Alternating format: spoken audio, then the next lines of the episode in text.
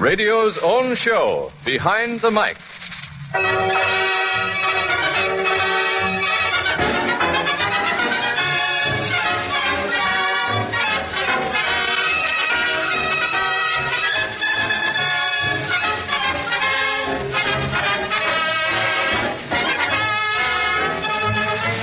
Radio. With a switch of a dial, radio brings you tragedy, comedy, entertainment, information, education.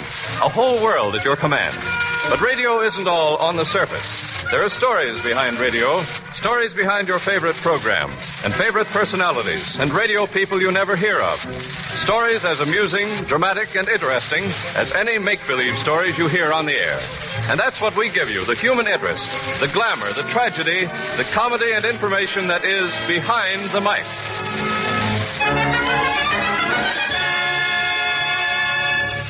And now presenting the conductor of this program, a man whose name since the beginning of broadcasting has been a byword in radio, Graham McNamee. Thank you, Gene Hamilton. Thank you.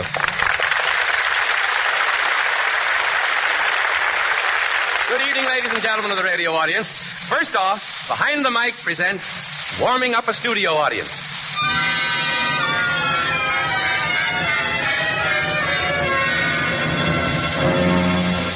You folks at home have been missing something that has become a part of radio broadcasts, and frankly, we don't think you should miss it. You see, you people listening to your radios are easy and relaxed, but when an audience comes into the studio, it is at first uh, sometimes generally tense and nervous and possibly a little ill at ease. And now, since the audience plays an important part in any radio, any radio broadcast, making it feel at home and introducing it to certain details uh, with which it can cooperate is very important. This is accomplished by doing what is known as warming up the studio audience. I don't have to tell you any more about that because we have the best warmer upper in radio right here. The famous announcer, Harry Von Zell. And without any further ado, I'm going to call on him to show you what is meant by warming up a studio audience. Harry Von Zell. Hello, Harry. How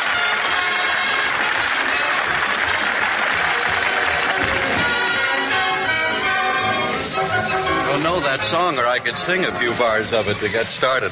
Uh, Graham didn't say so, but I think I'd better mention that this sample of a warm-up speech that I'm going to do is the one that I've been doing with the Fred Allen Show. That's a comedy program. And uh, before we go on, uh, five or ten minutes before we go on the air, I hobble out and start this speech. I say, ladies and gentlemen, we have but a very few moments before taking the air.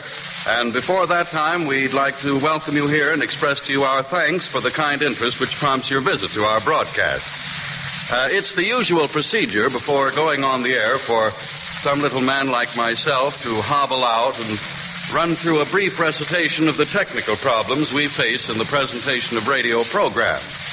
We do that because your understanding of those problems and your cooperation can aid us immeasurably in meeting them.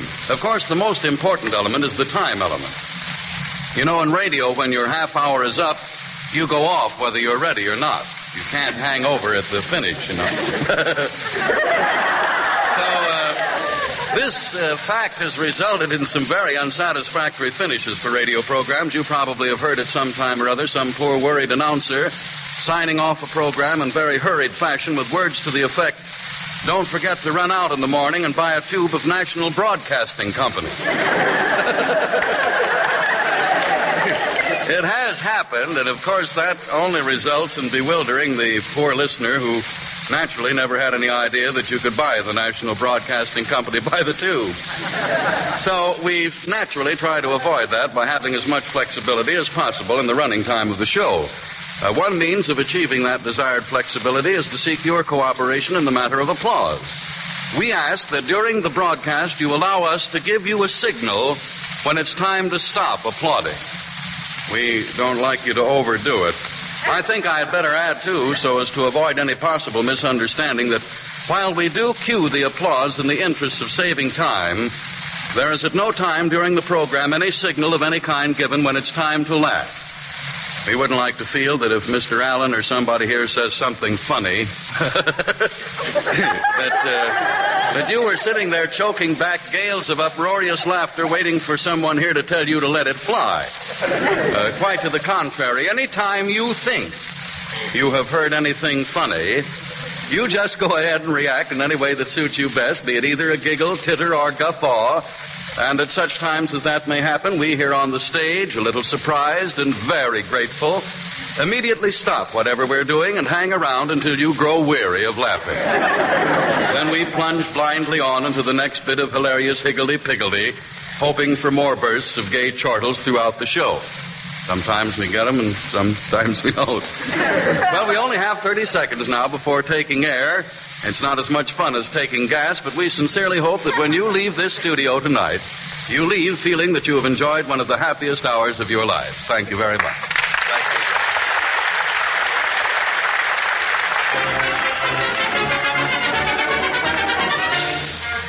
That was swell, Harry. I think by now you've got our audience just sizzling. What a pot of gold winner did with his prize money.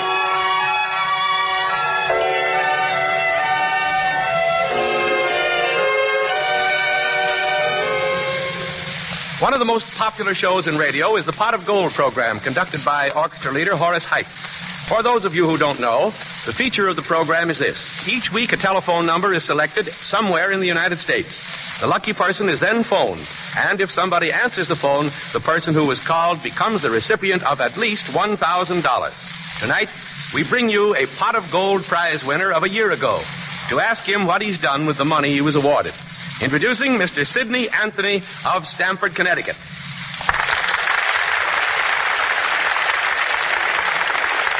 Mr. Anthony, uh, when did you win your pot of gold money? October 17th, 1939. And my prize money amounted to $1,900. As much as that? Yes. You see, if your phone number is selected and called and nobody answers the phone, you receive only $100 instead of the 1000 The extra 900 is added to the persons whose money is followed the next week. Week before, the person who had been phoned was not at home. I received the additional $900. I suppose that money of yours came in mighty handy, didn't it? It certainly did. Business had been going steadily downhill the past few years, and that made it even more welcome. What business are you in? The house moving business. Mr. Anthony, what have you done with that $1,900 that rolled in so unexpectedly? Well, Mr. McNamee, I manage our business. It's a sort of family affair, and I used some of the money to pay a few of the company bills. I also paid all my personal bills. You certainly weren't wasting your money. I don't think so. And then the rest of it put me on the way to achieve an ambition. I lost my home to a mortgagee about three years ago, and ever since I have wanted to build a new home in the same neighborhood.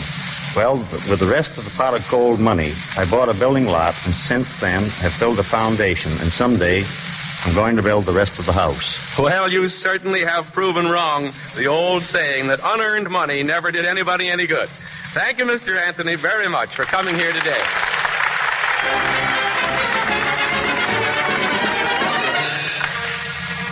Behind the Mike presents the story behind how a radio program influenced a listener.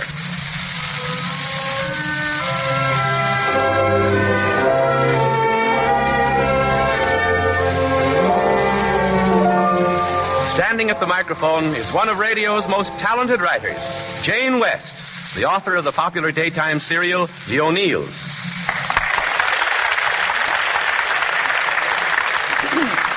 Jane, that was a most interesting story you told me about the effect of your program on a listener. And I'd like you to tell it to our audience. Will you please? Why, certainly, Graham. Uh, not long ago, I went into a New York department store to buy some dresses. And one of the saleswomen, whom I knew, uh, greeted me with, uh, Hello, Mrs. O'Neill. Is your program still on the radio? I said, Yes, we're still going along. And at that, a lady who was standing next to me said, Pardon me, I couldn't help overhearing. Are you really Mrs. O'Neill of the Radio O'Neill? No, I'm not Mrs. O'Neill. I play the part of Mrs. Bailey in the story, and I also write the script. Oh. Oh, then you wrote the words that have played such an important part in my life. Why, My life. why, how do you mean? Uh, won't you sit down a minute? well, I, Uh, please, I, I feel I've just got to tell you. You see, uh, I used to live here in New York, and I was very happily married. And then my husband bought a very promising store in a little town upstate. And that's where our troubles began. I didn't know anybody in the town, and I was lonely and dreadfully unhappy. I even refused to try to make friends, and it seemed that my husband and I did nothing to squash. And finally, things got so bad between us that at last I went to see a lawyer about getting a divorce. And after telling him my story, Well, the situation is unpleasant, probably for both of you. But I don't think it necessitates divorce. After all, you've been married happily for years. You have two lovely children. You know, divorce would would mean a miserable existence for for them especially. Now, why don't you go home and try to work out some sort of an adjustment? while I was at the lawyer's that afternoon, a radio had arrived at our house. We hadn't had a radio since we moved from New York because the current in our new home was uh, AC instead of DC. And a couple of days later, while I was still thinking over the lawyer's advice, I was fiddling around the radio, and just by accident, I tuned in on the O'Neills. And through sheer coincidence, it was the episode where Peggy O'Neill was contemplating divorcing her husband, and Mother O'Neill was advising her. Peggy, dear, you've got to think more carefully before you take such a drastic step. It isn't easy to face the future alone after years of married happiness, love, companionship. Your husband perhaps has made a mistake. Even say that he has. But have you made every effort possible to try to save your marriage, your home, and future for your children? Have you really tried to meet him halfway? Peggy, when you married Monty, you entered into a lifetime contract, for better or for worse. And you should honestly try to live up to that agreement, just as much as you would to a business contract. Darling, you must be more understanding, more unselfish, and more forgiving more loving, and more willing to help. I was fascinated. Mother O'Neill seemed to be talking to me. I could hardly wait to hear the following day's episode, which also concerned Peggy's proposed divorce. And I started to apply Mrs. O'Neill's advice to my own experience. I took an interest in the community and the people around me.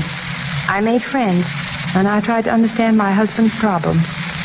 And uh, make a long story short, I'd never want to live any place else than where I am. And I've never been so happy in all my life. Thank you, Jane West, for a most interesting story. And thanks to you, Kate McComb, for your sympathetic characterization of Mother O'Neill.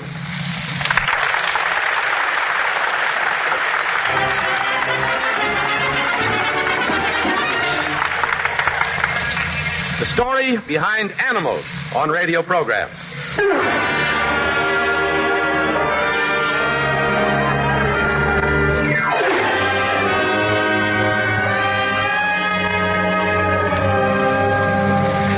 When a radio script calls for a hippopotamus, an African warthog, or a chickadee, instead of going out personally to enlist these animals for the sake of realism, the director generally calls upon one of a small group of men who specialize in animal sounds. Among these animal impersonators is our next guest, Donald Bain.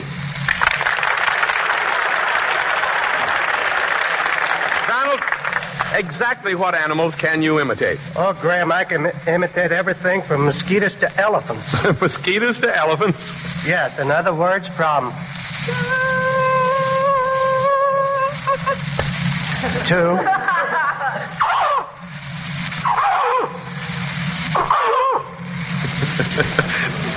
That's a good way to encourage fan mail from the zoo. Uh, what type of animal are you called upon to do most, Donald? Well, most of the time, I'm a dog. Donald, uh, uh, you're just being hard on yourself. But seriously, uh, do you play all kinds of dogs? yes, and in all kinds of moods, too. You see, Graham, in a script, I may be called upon to be a friendly dog like this.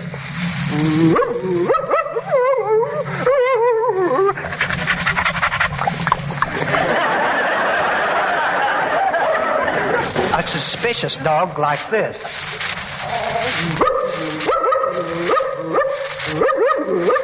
Or a vicious dog like this.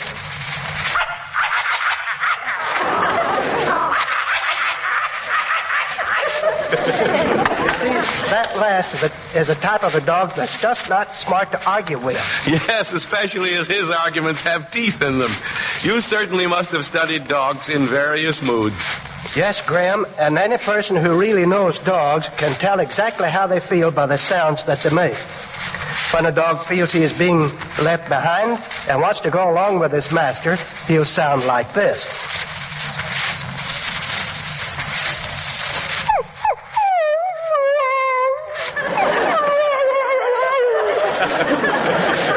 and when he feels like playing, he'll sound like this.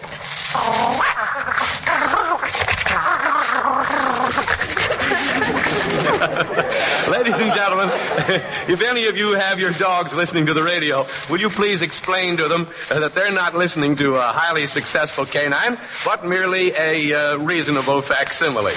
Don, what other animals are you called on to imitate? Well, I have not been entirely unsuccessful as a chicken. Chicken. and I was Joan Betts' pet canary bird on a Lux show. I had a run, quite a run of pigeons on Mr. District Attorney and others last winter. They sounded like this.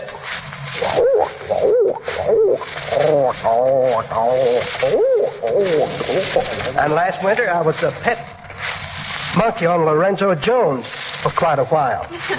then not long ago they made a jackass of, of me on a Radio Guild show. what was the most difficult animal impersonation you ever had to do, Donald? Well, I think it was the hardest, the hardest role for me to play was a killer ape in one of the shadow scripts. Hmm. That was hard because whenever I do my imitations, I put my whole heart and soul into them, and it was terrific strain on my abdominal muscle. Do you mind recreating that famous moment for us when you were the killer ape? All right, here goes.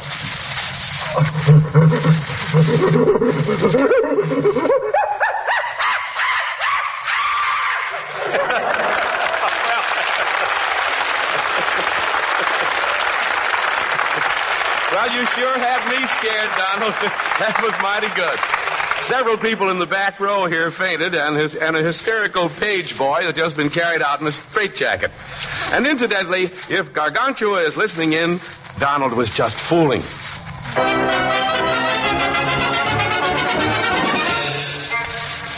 Oddities in radio.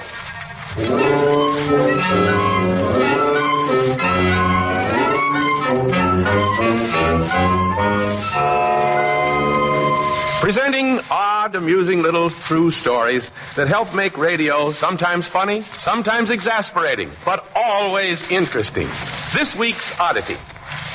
A few years ago, the Believe It or Not program fell on Christmas Day, and Bob Ripley thought it would be a good idea to interview a man on the show whose actual name was Santa Claus. After a great deal of investigation, Bob actually discovered a man whose real name was Santa Claus. He was a preacher down in the Ozarks who had not only never been in New York, but he'd never been in any big city.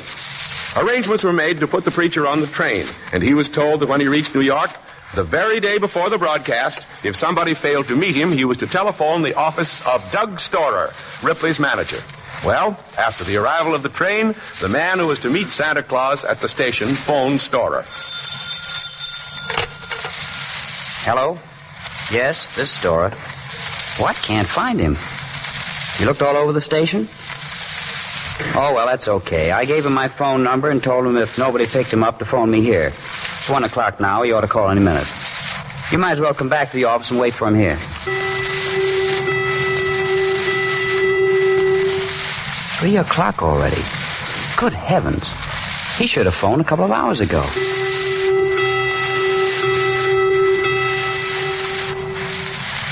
Say, I wonder if anything's happened to him. Don, you sure you looked all over the station? Yes, I have, Doug. I'm starting to get worried. After all, this is the first time he's ever been in a big city. Say,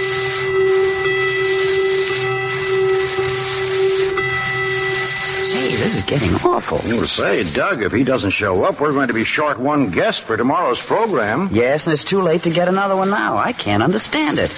I'm going out to see our telephone operator. Say, Miss Evans, uh, I haven't had a single phone call this afternoon. Hasn't anybody called me? There hasn't been a single call, Mr. Storer. Tomorrow's Christmas, you know. Nobody's at their office. Yes, but are you positive nobody's phoned? Well, sure, I'm positive. Oh, some practical joker did phone and kept pestering me all afternoon. A practical joker? Yes, I'd lift the phone and say, Douglas Storer's office, who is this, please? And someone would say, this is Santa Claus. The last time he called, I got through and said, well, I'm Cleopatra, and hung up. Doug, did you ever find Santa Claus? Yes, Graham. About ten minutes later. Ten minutes later, he phoned uh, once again, and this time asked if uh, I was there, and told him. And I said, "Where are you?" And he said, "I'm still down the Pennsylvania station." I said, "For Pete's sake, stay where you are and don't move.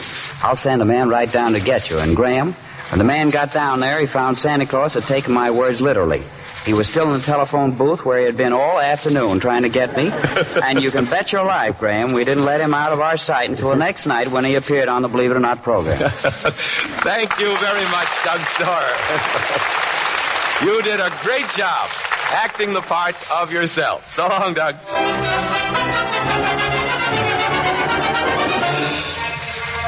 Each week, we invite the listeners of Behind the Mike to write us questions about radio. And the three or four we consider to be of most general interest, we have answered on the air by the radio editor of some outstanding newspaper or magazine. Tonight's questions will be answered by E.L. Bragdon, radio editor of the New York Sun. Mr. Bragdon. Mr. Bragdon, Mr. Roger Neely of New Brunswick, New Jersey, has this question to ask. He writes, The other night I was listening to the Aldrich family, and a few hours later I was fiddling around with my set and got a California station. Much to my surprise, I heard the Aldrich family again, doing exactly the same program I had heard a few hours before. Was this a recording I listened to the second time? No, Mr. Neely, it was not a recording. You heard what is known as a repeat broadcast. Many radio programs are broadcast from the East early in the evening. They repeat the same broadcast later because of the difference in time between the East and the West Coast. For instance, the Aldrich family was broadcast at 8.30 Eastern Daylight Saving Time, which would be heard in California at 4.30 Pacific Coast Time.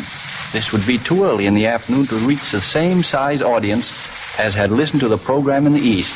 So the Aldrich family repeats the same broadcast at 12:30 a.m. Eastern Daylight Time for the West Coast only, where it is heard at 8:30 Pacific Coast Time. This is a very common procedure. Our second question is from Mr. Armand Elbaum of Wichita, Kansas. He writes, I hear the expression ad-libbing used on the air every once in a while. Then I have read that Fred Allen and Jack Benny are great ad-libbers. Will you please tell me exactly what is the meaning of ad-libbing? Well, ad-libbing actually comes from the Latin ad libertum, which means at liberty. A radio performer or any performer is said to be ad-libbing when he does not follow the prepared script and speaks lines which presumably he had thought up on the spur of the moment. Fred Allen is said to be a great ad-libber because when a situation arises on a program that was not foreseen when the original script was written, he is expert at improvising funny lines to meet the situation. Thank you, Mr. Bragdon, for answering all those questions.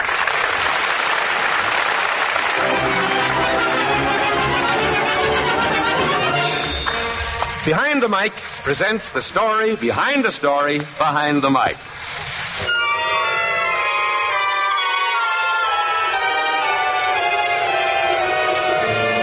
Standing at the microphone is a pleasant, thick-set gentleman whose broadcasts by shortwave probably go to more countries than any commercial broadcast on the air.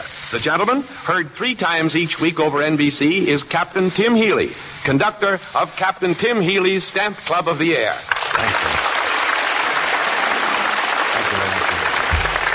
Captain Tim, exactly what was this broadcast you did? Uh, the one that had that strange result. Well, Graham, back in 1935, I told the following spy story on the air. During the visit of the Kaiser to London in 1913, the British Intelligence Department assigned various officers to watch the visitors.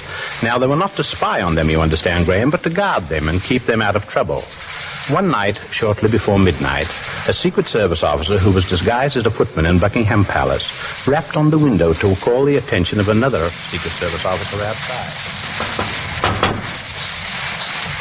What is it? General von Kleber is leaving the palace. Right, uh, I'll keep an eye on him. The general drove off in a taxi, followed at not too great a distance by the officer, also in a taxi. The general's taxi twisted and turned through the streets as if, well, he was trying to shake off any possible pursuit. A maneuver which, incidentally, was not successful. Finally, about midnight, the general drove up before a barber's shop in North London. He got out of the taxi and, after looking about very carefully, knocked at the barber's door. Dummkopf. There, was is los met Ihnen?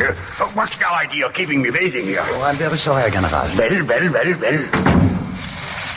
The intelligence officer hung around the outside of the barber shop, and it was an hour before the general emerged. The general was then driven back to Buckingham Palace. The intelligence officer thought this very strange, and he told his chief. And his chief thought it was rather strange. Upon investigation, it was discovered that the barber shop was owned by a man named Carl Ernst, a naturalized British subject. The chief assigned different officers every day to hang around the barber shop and see if there was anything in the barber's actions to arouse suspicion. One day the chief himself was in the barber shop waiting to get shaved when the postman entered and threw a large brown envelope on the table. Hello, Paul. Oh, hello. Got something for me? Yes, here's your money from Germany. I wish it was. Goodbye. Righto. I say, Barber, I'll be back in a few minutes. Oh, but you're next. Uh, yes, but I must get a check cashed to the bank, and it's almost closing time. On my place, Paul. All right, I will. I say there, postman. Postman, I want a word with you. Oh, blimey, I want to deliver these letters and, uh... Oh. Scotland Yard, eh? Yes. Let's pop into this pub for half a moment. All right.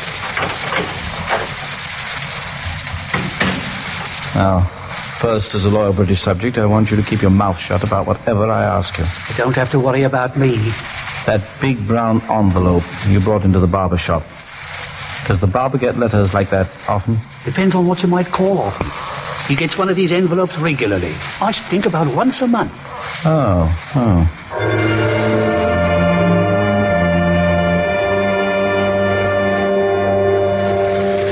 Chief then arranged with the post office department for the next of those letters to be delivered to him. And when it was delivered to him, the envelope was opened by a secret process known to military intelligence, opened in such a way that it could be closed without the tampering being detected. As soon as that letter was opened, they discovered 26 letters within that brown envelope. The letters seemed rather harmless enough, but when they were decoded. Mm. Gentlemen, this one is addressed to a German agent in Portsmouth. They want to know the disposition of our fleet there. This one is to an agent in Manchester. They want to know about the production capacity of one of the munition factories. It is all undoubtedly clear that Carl Ernst is acting as a kind of spy post office. These letters are sent to him in this big envelope from Germany. Then he mails the individual letters himself using English stamps, and the letters are then postmarked in England. And so the agents are not suspected of receiving mail from Germany. We'll just keep an eye on our Mr. Ernst.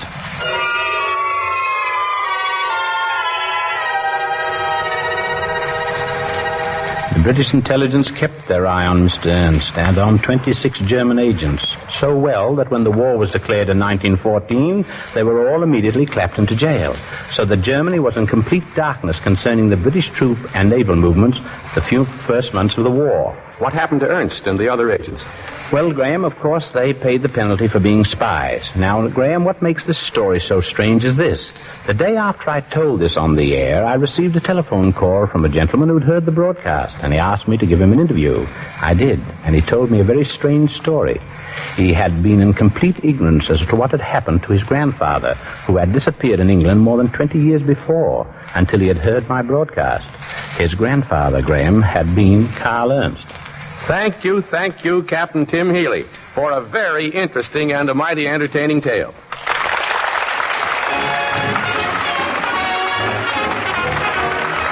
Ladies and gentlemen, if you have any questions about the inside of radio that you wish answered on the air, write a letter to us.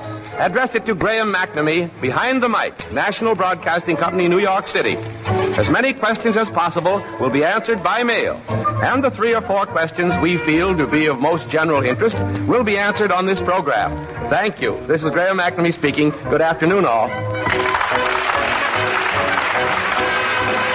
Next Sunday, Behind the Mike will be heard at five minutes past six Eastern Standard Time, and thereafter at half past five. This is the National Broadcasting Company.